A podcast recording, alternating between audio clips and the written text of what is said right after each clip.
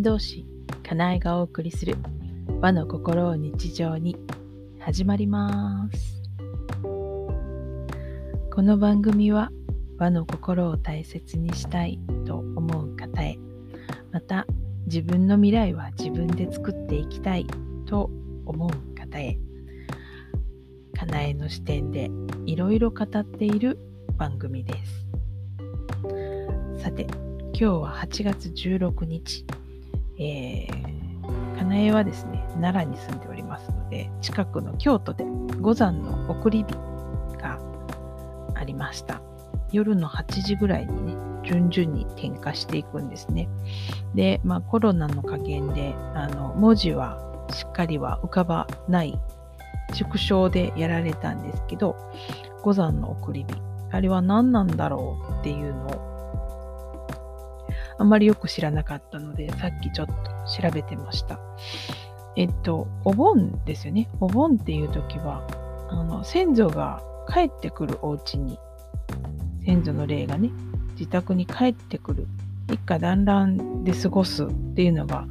お盆なんですよね。なので、お迎えする時も、あの、火がたかれるんですよね。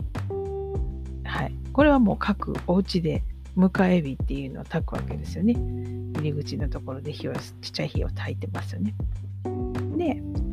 あの、お家、各お家にね、おかえりっていう感じで火を焚いて、こっちこっちっていうので明かりをつけるわけですよね。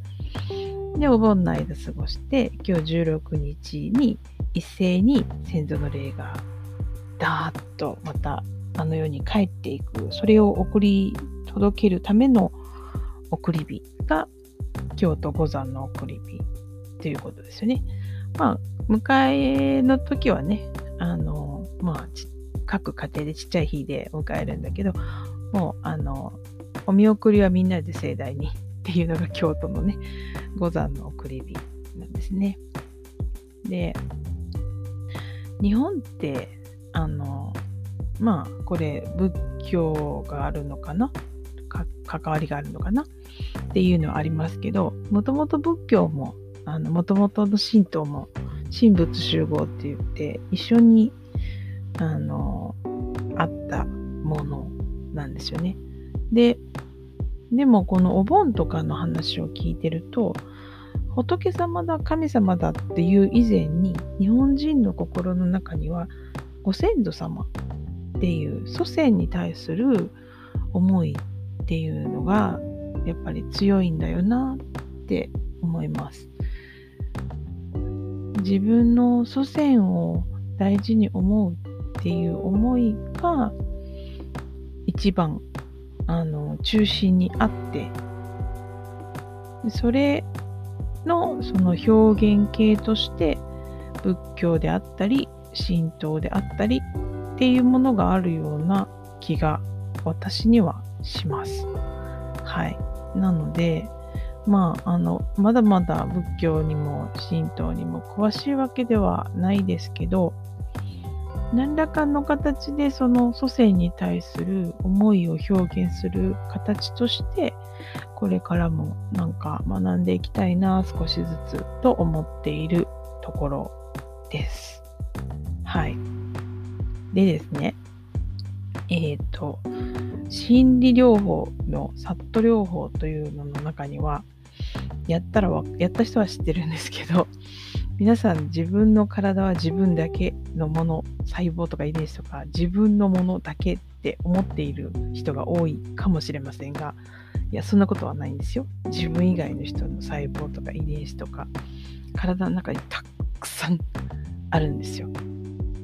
その中には、っぱり身内のものっていうのもたくさん自分の体の中にね細胞とか遺伝子があるのでその、まあ、祖先も少し混じってますね。親族の細胞やら遺伝子やらが、えー、あなた自身を守ってくれているっていう部分もありますのでそういうものをこうセラピーで感じているとそのなんかこう絵空事に思えないんですよね。祖先っていうのとか親族っていうのが常に自分の中にあるっていう感覚を持ってて、うん、なんかあのそれ忘れちゃいけないなってまあしょっちゅう忘れて 落ち込んだり忘れて怒ったり忘れて怠けたりするんですけどね、まあ、そんなことしてちゃいけないなと、まあ、セラピーを受けるたびに、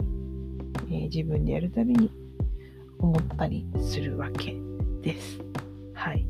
まあ、あの、サット療法も興味ある方、どうぞ、課題までご一報くだされば、その体験はできるかなと思いますので、はい。最後は宣伝になってますね。はい。今日、今回はね、こんな感じですかね。はい。あなたはどう感じられたでしょうか送り火見られた方もいらっしゃるかなと思いますね。はい。よかったらボイスメッセージお待ちしています。では、また。先導し、かなえでした。